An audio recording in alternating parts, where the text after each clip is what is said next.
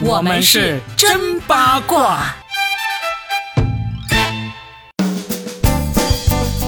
欢迎收听我们新的一期《真八卦》，我是八一八 Robin，我是算一卦佳倩。今天他们说是内地娱乐圈的辟谣日，有人做了一下统计啊，就二零二一年一月二十二日这天，嗯。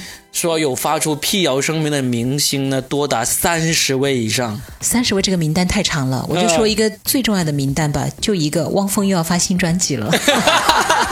汪大哥，汪峰他要发新专辑是好像是一月一号就说了的，当时他说一月底我要发新专辑，而且是一首跟以往完全不一样的歌。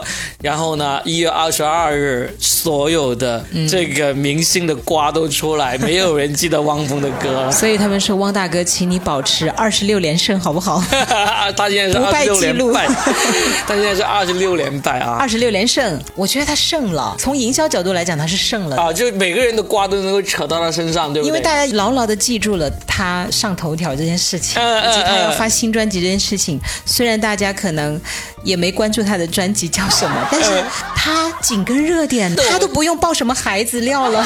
是的，我今天看到我们有一个老牌段子手叫剑神葡萄的，他写了个段子，我觉得挺好的。他说：“要不是有这么多瓜，我都不知道汪峰老师原来一直在创作。”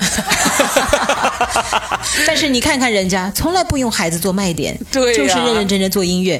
其他的那些小辈儿们学着点好不好？是。来，我们就说说今天这个瓜。今天的正瓜了，可是今天微博都瘫痪了，你不知道吗？瘫痪了是吧？最主要瘫痪的原因就是华晨宇。和张碧晨的这个瓜，对吧？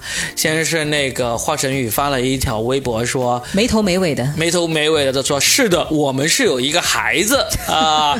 结果然后呢，过了几分钟，然后张碧晨就发了一条长长的、条理非常清晰的微博，把他跟华晨宇有一个孩子的事情前因后果都给说清楚了。嗯，意思就是，反正我们俩相爱了，然后呢，我怀孕了，可是我觉得我不想告诉他，我很慌。于是乎，我就逃离了他。等到两年以后，我觉得我不能让他丧失父爱，我觉得这是剥夺了他作为父亲的权利。于是我又回来告诉他，他又懵了。然后接下来我们要上户口了，我们也找回了天伦之乐。虽然我们不结婚，但是我们要认领这个孩子，一下拉了一波好感呢。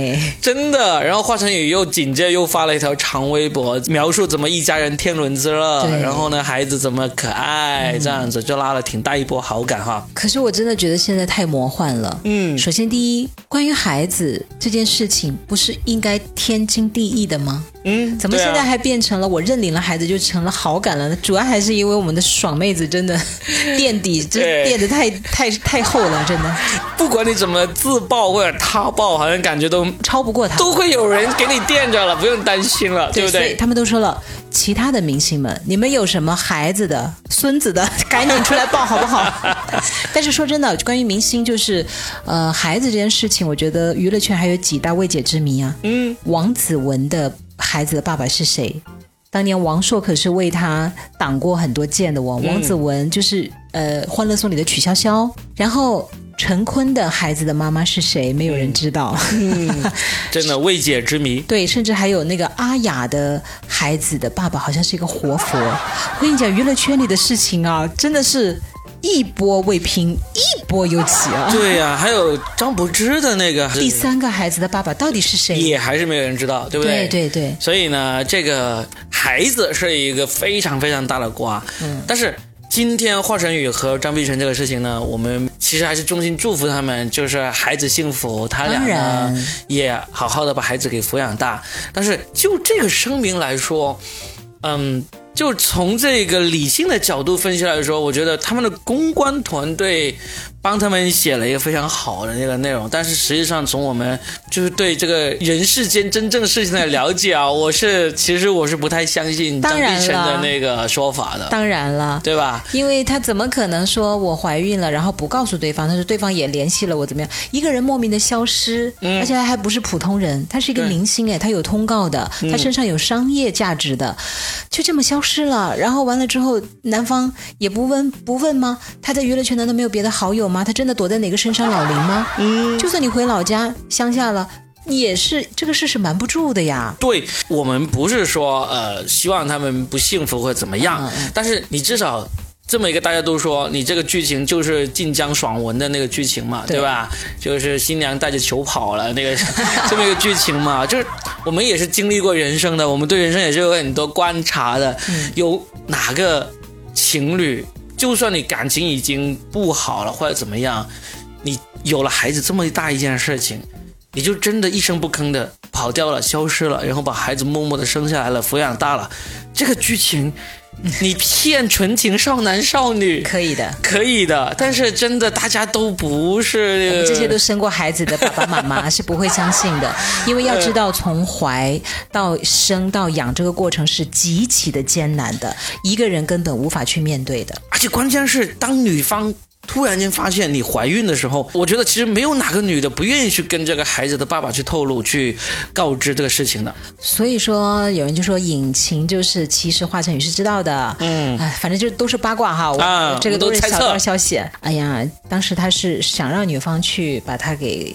孩子给流掉的，但是女方就拒绝了。嗯，其实是有这样一个剧情的，但到底真真假假，咱也不去论了吧。反正，嗯，因为这个只有当事人才知道。嗯，我们得到的可能是第三手、第四手，甚至是第三十八手的消息了。我觉得其实可信度很低。但是呢，我就发现很多的博文都在讲说，其实，在很久以前就传过他俩的这个八卦。嗯，然后我后来想起，我们也看了那么多。巨瓜、小瓜、甜瓜、苦瓜了。我发现有个词，谣言是什么？遥遥领先的预言。基本上，我跟你讲，曾经爆出过的一些事情，大半都是真的。嗯，只是当时可能那个人的影响力小，或者或者因为我们能够看到面上的东西太少了，我们就说这肯定是造谣的。但实际上，往往有的时候，一个犄角旮旯里爆出来一个消息，可能就是真的。嗯啊，不管怎么样，华晨宇和张碧晨这个事件呢，还算是有一个美好的结局，对吧？必须有个美好的结局。对他俩都愿意好好的抚养这个孩子，然后呢，孩子该上户口就上户口。嗯，然后呢，他们结不结婚其实也不重要了，孩子是父母愿意一起把他给抚养长大，这是最重要的。嗯，我觉得郑爽以一己之力哈，接下来给了孩子很多幸福的未来。包括那些可能本来还没名没分的这些女孩子们，可能都将来都获得一个很好的结局。其实通过这个，我们谈笑是谈笑。上一期很多人说我们俩挺不厚道的哈，嗯在这里冷嘲热讽。不不不，我们其实真的有的时候也是为了节目效果。呃，我们是通过。八卦里来看人生，娱乐里来看真情。我其实相信娱乐圈是有真情的，肯定在那一刻绝对是真情。其实我们上一期我们也不是说在冷嘲热讽，他们来说说我们为什么笑着讲这件事情。其实我是很不满意这样的评论的。我们不笑着讲这个事情，那我们该怎么讲这个事情？对对，这个事情你本身就做出了很多让人可笑的地方，嗯，对吧？我们作为娱乐的这个播客，已经尽可能的也让大家对这件事情了解没那么深的人。了解的事情，然后加入了我们的看法。我们是不是应该每次都应该说这句话？对以上言论跟 Robin 有关，跟佳倩立场无关。你看，我笑完这一嘴，马上就会有人说：“哎呀，这样的瓜你们还笑着讲，太过分了。”我跟你讲，人生呢，有的时候真的，我们能够获取到的，我们能够了解到的，有的时候真的是冰山一角，也就当个饭后娱乐聊一聊。我们也不想伤害任何人。然后同时，我们觉得通过这些事情，其实也是一个一个反射，一个投射，也是一面照妖镜，也照见我们普通人的生活。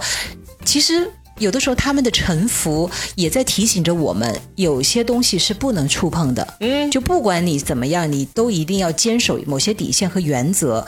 你可能真的很有流量，或者你。完全默默无闻，但是某种程度上人性是一样的，对不对？对，我们就是比着人性来分析娱乐圈的八卦。我们是真八卦，但我们也是真性情。对，娱乐是可以娱乐，但是生活不是娱乐，对，是吧？该认真的时候一定要认真对待。所以这一次我们虽然是也在吃这个华晨宇和张碧晨的瓜，但是我们对于他们给孩子一个美好的未来这件事情呢，还是感到由衷的高兴的。哎，我们也希望将来就是。搅这趟浑水的所有人哈，真的都还是要保有一个底线。对，真的一定要保有一个底线。开玩笑是开玩笑，但是该认真对待。你比如说在孩子的问题上面，在生命的这个问题上面，嗯，真的就不能开玩笑了，对不对？我们就越说越正能量了，我们就不要正能量了。我们节目的最后呢，对我们节目的最后，我们可以关注一下 Robin 的孩子到底是谁的呢？是不是 Robin 的呢？我们留一个疑问给大家。对，然后我们呢，我们还要呼吁，最后也要关注一下王峰老师的新歌，应该会是很好听的。所以也密切关注着接下来还有不断爆料出来的谁的孩子又认亲了，谁的那个呃又又又怎么样了啊？因为反正有郑爽垫底，你们怎么样都不怕。而且我们学到一个非常重要的公关的那个原则，就是。与其等别人来爆你，还不如自己先爆。对，自己先爆雷、自黑、自嘲，绝对是你自保的最好的方式，好不好？与其让别人把瓜摔的这个破破裂裂的看，不如自己一块一块的切好奉上来，让大家吃的愉快。是，若比，你赶紧回家，主动跟你夫人交代你有什么样的事情，不要等到有一天他拿你开刀，赶紧切瓜去。我们是真八卦，真呀，真八卦。我是八一八 Robin，我是算一卦佳倩。我们下期继续吧。嗯，拜拜，拜拜。